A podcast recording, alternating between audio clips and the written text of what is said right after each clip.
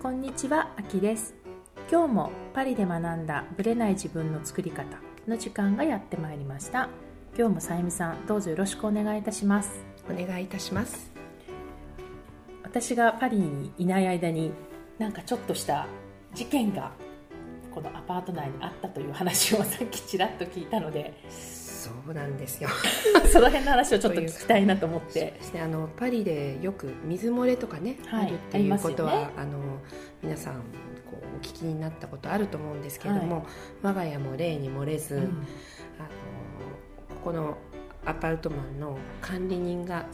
つい先日かなはい。ノックするので何事と思ったらえうちからうん。水が漏れてるってえうん。言いに来たんですよ、うんうんで下の階の人があのなんかうちの階からどうやら漏れてるらしいっていう苦情をねうんできたと。て、えそんなことないと私は思ったんです。ええ。どこも漏れてる気配ないし、えであのそれでこう検査をねえはい。チェックするうん。職人さんというか担当の方がいらして、我が家に水漏れがあるかどうか全部チェックしに来たんですねその翌日。はいで検査したら何の水漏れもなかったまあ、さゆみ宅ではなかったってそう我が家では全くあの原因となるものがない。たはい。水漏れてないっていうことが分かったんです。でその方は全てのフロアうん。他の階も他のアパートマンも全部見ていったら、うん。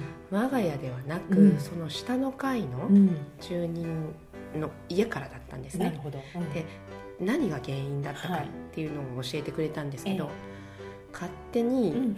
あのーなんか、えっと、お風呂場ええ。の日曜大工というか、うん。リフォームを自分で勝手にやってたらしいんです、ええええ業者さんにはい。頼まず、フランスではよくあることなんですけど、は皆さんねあの倹約のためうん。ご自お分でね金をねかけないで自分でやっペちゃおうっていう。ンキ塗ったり全部自分でやろうとする方はい多いんですけれども、はい。あのどうやらドリルを使ったらしいんですよ、ええええで穴を開けるかええ何かで、はいはいでそのドリルがパイプ水のパイプまで行ってしまって、要は排水管そうです。ってこと、んそう排水管に行って、ええ。そこを穴開けちゃったらしいんです。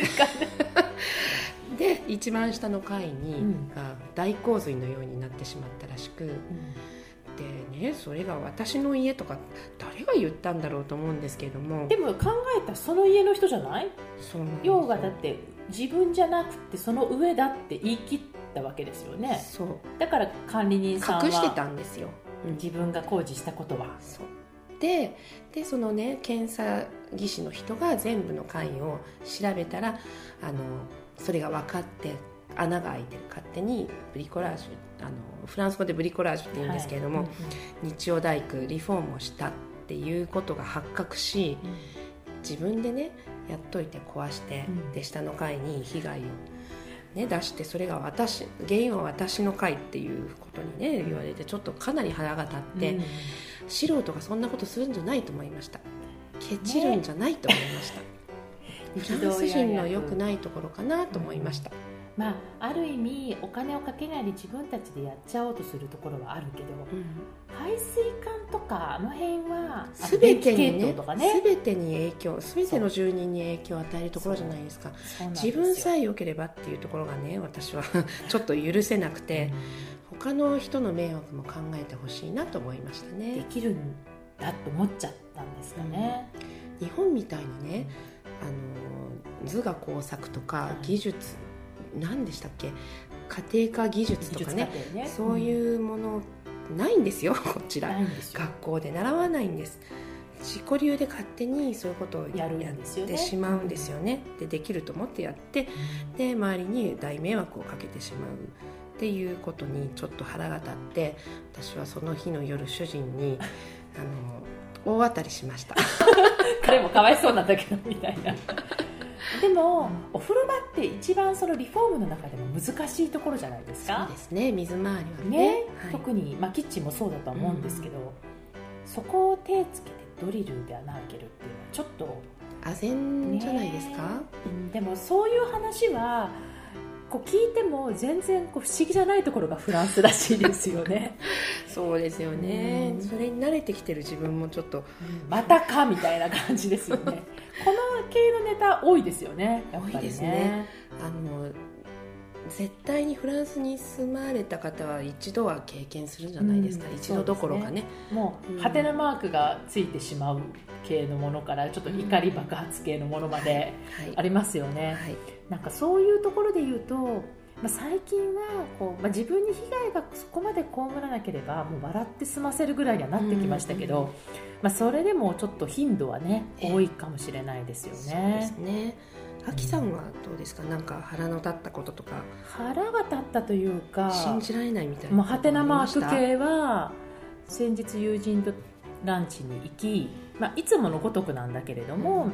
ちょっとこうおしゃれ系のレストランなんですよモダンな感じで、でちょっとこうサービスの人もお姉系でこうなんかちょっとくねくねしちゃって、えでなんかあの元気？みたいな感じでこうちょっとオープンな感じでフレンドリーで来たんだけどえも、まあ、全てのサービスが存在なんですよ。えうん。その優子さんの話じゃないけどこうちょっとカップをね優しく丁寧に置くとかっていうことが全然できない。バーンバーンみたいな感じで、ものをアミューズブッシュといってこう最初のおつまみっていうのかな、い。一口サイズのこうおつまみが出てでその間こう私たちはメニューを見てこうランチを決めてたんだけど、うん。そのなんていうの？メニュー表をバンと取り上げるときにその私のアミューズブッシュがミルフィーユっぽい形だったんだけどものの見事に崩れ倒れうん。で、まあ、トッピングしたものが全部飛び散ったわけですよ。壊れちゃったんですね。壊れちゃったんです、うん。で私がわざと聞こえるように「あー」って言って、うん。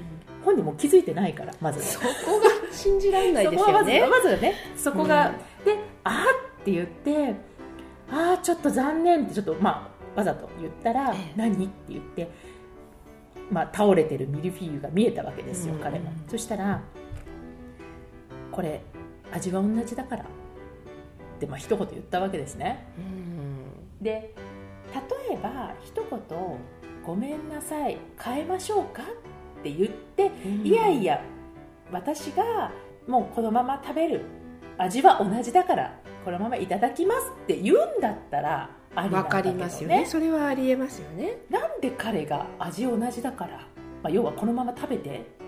信じられない。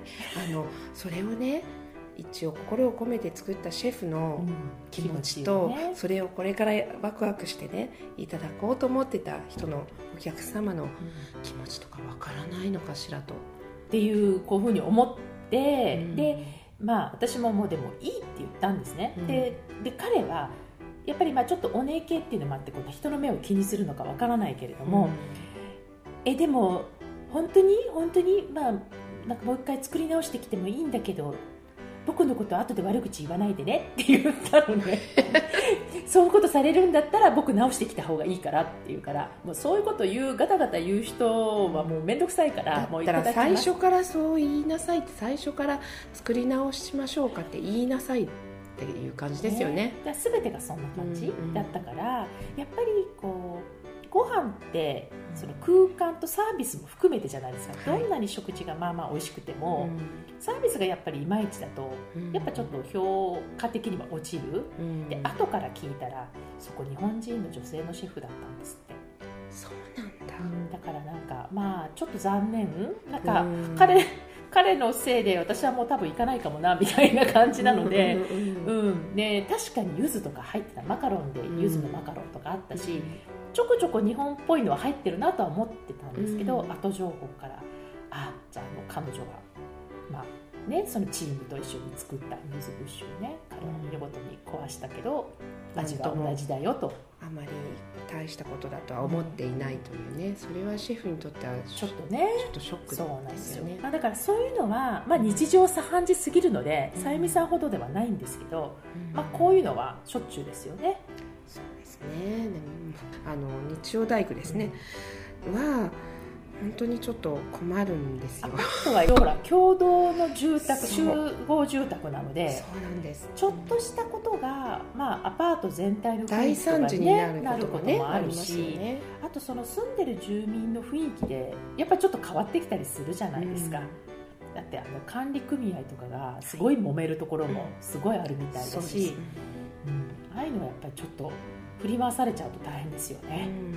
本当ですね。ということでね、はい、フランスの 日常ドタバタ話でした。はい、それでは本編スタートです。はい、今回は先月の終わりにディスカッションした国際結婚についてまたお話をしたいと思うんですが、前回は国際結婚のいいところっていう話をしたと思うんですが、今回は国際結婚のこの難しいところというか、嫌なところとか大変なところっていうのも含めて、はい。ちょっとお話をしたいなと思います。現実的にいいことばっかりじゃないじゃないですか。ねねえ。まあそれが別に国際だろうが別に同じ国籍でもあるとは思うんますよですよね。ね。うん。さゆみさんの中でやっぱりこう難しいなと思うところってどんなところですか、うんあの結婚したばっかりの時は、まだ今よりねもっと若かったので、はい。あまり考えなかったんですけれども、だんだんこう子供も大きくなってで私たちも年を重ねはい。で先日なんですけどね私の義理の母がえ亡くなったんですね。えはい。でお母様がね。そうです。であの彼女老人ホームに入ってたんですけれども、こちらの老人ホームを訪問何度か訪問したりとか私の日本の祖母はい、もう何年か前に他界したんですけれども、うん。ええそちらの老人ホームもうん。よく行ってたんですね、はいはい、でそこを見てこう差をいろいろ感じたんです、うんうんうん。うん。でもしこう私が老人になってうん。引退してどこに住むかっていうね、ことを考えた時に、うん。あのすごく悩みますね。日本うん。100%日本なのか100%フランスなのか、うん。または半々なのかはい。または全く別の国なのか、うん。いろいろチョイスがまああると思うんですよ、かはいそれぞれの夫婦のね、ねあのまあディシジョンで。はいあと子供がどこに住むのかっていうのによってもしかして子供の近くがいいからフランスがいいとか子供がやっぱり日本で働きたいっていうんだったらもしかしてみんなで日本に住むとかいろいろなパターンがうん起こりうると思うんですね。でそういう時にどんな方法をとっても対処できるよううんうん。に知っておきたいなというのがありますね。そこでちょっと夫婦間でやっぱり話し合わなきゃいけないとそうですよね。ころですね。やっぱり年齢を重ねて、うん。ずーっとフランス暮らしをしている方でもはい。こう、ね、6070ってなってうん。やっぱり老後は日本で住みたいっていう方結構いたりしますよね。そうですね。多分お食事の面とかがあの多分ねフランスの老人ホームに入るとフランス料理しかないわけです。よ、まあチョイスないですよね。うん。そうなんです。でそうなると日本の老人ホームはあの毎日いろんなメニューがね、うん。バラエティにあるんですそこはちょっとこう日本人の私にとっては日本のお食事は魅力的かななんて、うん。うん思ったりもします。毎日のことなので。あとほら温泉にも行きたいとか。そうですね。なんかそういうこうちょっとした環境のせっかくだったらなんか老後はもうなんかこう日本の温泉に浸かりながらのんびり過ごしたいみたいな感じでそうですね。日本でこう住居を移される方っていう方もいらっいしゃるらっしゃいますよね。確かにどこに住むかっていうのがうん。夫婦間の中で統一されてないとえなかなか難しいですよねえ、うん、あのでないと別々に？別居別居になっちゃいますよね。ねえ老後は別居とか、それもちょっと悲しいかなとも思いますし、よね。まあ半々で楽しめるんだったらそれもありだと思うんですけど、うんうん。でもやっぱりそれぞれの国の良さも、まあ、そうじゃないところもあるから、ええその折り合いをこう2人の中でどうやってつけていくのかっていうのは難しいとこですよね。そうですね、うん。ここは多分どの、ね、ご夫婦もうん。こう話し合わなきゃいけない、うん。うん一番重要なところかなと、うん。うん。確かに。どこに住むかとかはい。あともうちょっと現実的に言うとお墓どうすんのっていうところも。そうですよね。だって、うん。しあのお墓もそうですしお葬式の宗教方上のね問題もあるし、ね、うん。うん、そういったことも考えておかないといけないですよね。だから旦那さんの夫婦だと旦那さんの墓に入る場合もまあフランスはありますけど、うん。でもなんか私だけ別に返してほしいって言ってる人もいたしえやっぱりこうお墓は別々でみたいな私は日本の方がいいっていう人もいるしえ、なんかその辺ってやっぱりこう自分の幼少期のうん。価値観とかそういうのも出てくるから、そうですね、うん、難しい。まあなんか現実的になっちゃいますよねそうなんです。ある意味。で、まあ、その義理の母うのん。死にねちょっとあの対面し、で彼女のお墓をどこにするかっていうので、結局ねあの義理の父とは別のお墓別の場所なんですね、あそうなんね。っていうのは彼女がそこのうん。義理の父のファミリーのお墓には入りたくないって言ってたんです、そうなんです、うん。じゃあお父さんはそのファミリーの方のお墓に入っちゃってたそうなんです。なるほど。だからそういうことも事前にねあの聞いておいたので今回こういうふうにしましたけど、うん。私たちもやっぱり夫婦、家族でうん。話しておかないと。そうで、す。子供たちにも伝えておかないといけないし、ね、もしかして国をまたぐことにね、うん。なりますから、うん。ありますよね、ここはねあの、んこうラブラブでうん。なんていうの甘いことばっかり言って こう日々過ごすわけにもいかず、やっぱりちゃんと向き合っておかないとうん。いけないところかなと思いますそね。の向き合うか数っていうのがうん。ちょっと複雑さが増すって感じですよね,、日そうですね。本人同士の時よりも、うん。日本人は日本人同士で多分地方それぞれのやり方があったりはい。家のしきたりもあると思うんですけど、うん。国をまたぐとまず法律も違ってくるし、はい。なんか複雑な宗教も違うし、はい。複雑になってくっていう感じですね、ううん。それはやっぱり国際結婚のいいとこしか見てないと後で大変なことになりますよね、本当ですね、うん。あの夫婦の財産とかもねもし日本とフランスとこう分けてたりするとその後どうするかとか、いろいろ出てくるとうん。思います。の問題とかね、そう。だからその辺はもう、まあ、現実的に話をしていくっていうことしかうんうん。ないですよね、はい。折り合いをつけるって感じですかね、生きてるうちに。そう本当に。後から大変なことにならないように。本当そうですね、うん。うん。であとはまあ難しいところっていうともう本当に言葉とカルチャーっていうところはうんうん。もう絶対セットで。はい。で言葉はやっぱり私たちはまあ私たちはっていうか私の場合はもう絶対永遠にネイティブにはなれないと思ってるので、うん。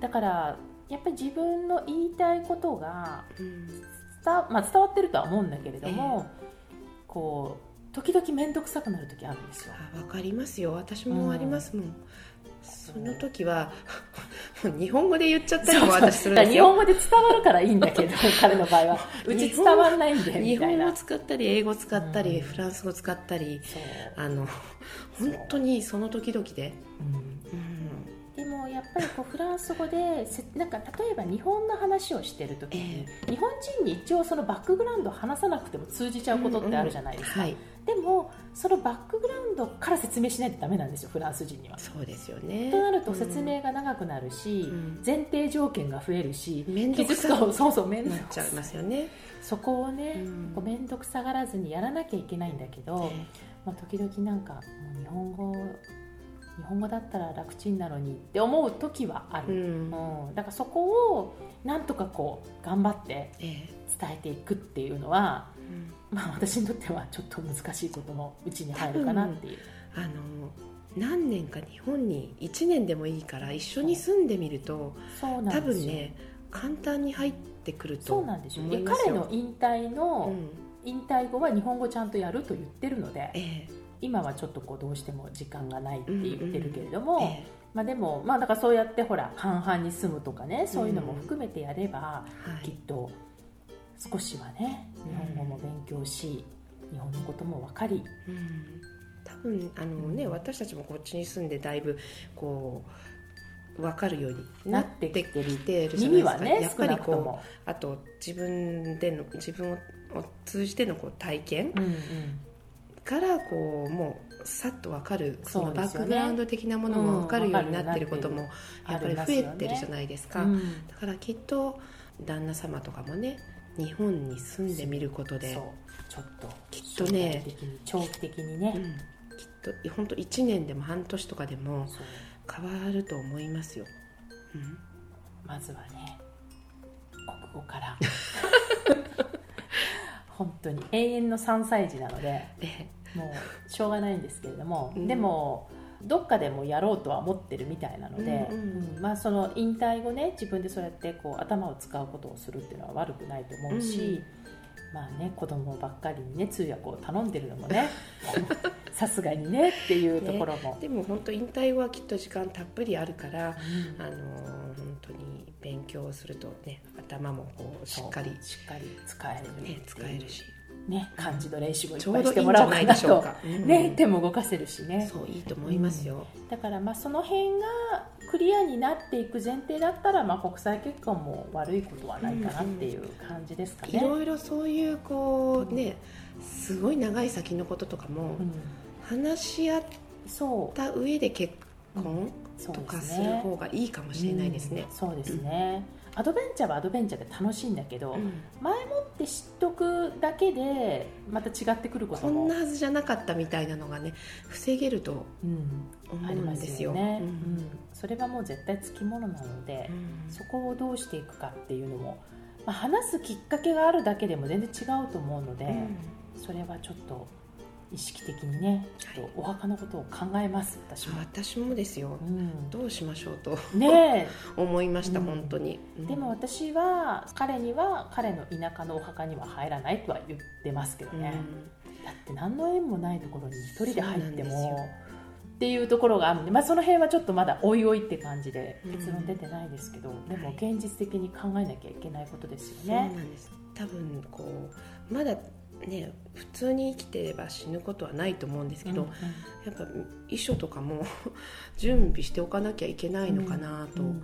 思います、そうですね。私、うんまあ、特にほら子供が絡んでくるわけだからえどうするかっていうのはうん。子供たちも知らないまま両親が死んじゃったらっていうのもあるでしょうしそうですね。よね。うん、だから。その時子供がどこに住むかっていうね問題にもなってきますよね、まあ、バラバラになってる場合もありますしね。一人はどっか行っちゃってて一人はフランスでとかっていうのもあるしね。そうそうもし子供が小さいうちだったら、うん。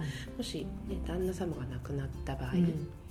じゃあ日本に子供を連れて帰るかとか、はいはい。そういうこともそうですね。あの私話してますよ。どうその時は私は日本に帰るって言ってますから、ここにはいないと。あなたに連れてこられてうん。であなたがいないんだから、うん。いても意味がないから帰 帰りりまます。と言ってます。そのあたりはね私、うん。最初に話しもておいた方が。いいかもしれない、うん。私も自分の意見は言言ってますけど、ええ。それがまあ伝わってるかどうかはちょっとまた別なんですけど、えうん、ちょっとまたちゃんと話さなきゃいけないなっていうのは感じました、ね。はい。はい。これから国際結婚を考えてらっしゃる方は、はい、ぜひこちらの方も参考にしてください。ありがとうございました。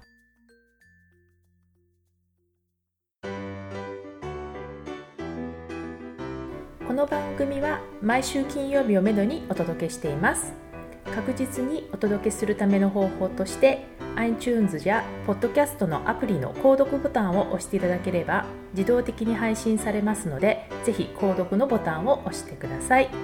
また皆様からの質問感想をお待ちしています。パリプロジェクトで検索していただきそちらのお問い合わせからポッドキャストを選んでいただき質問や感想を送ってください。どしどしご応募お待ちしています。また来週のパリから学んだブレない自分の作り方をどうぞお楽しみに。さゆみさんありがとうございました。ありがとうございました。秋でした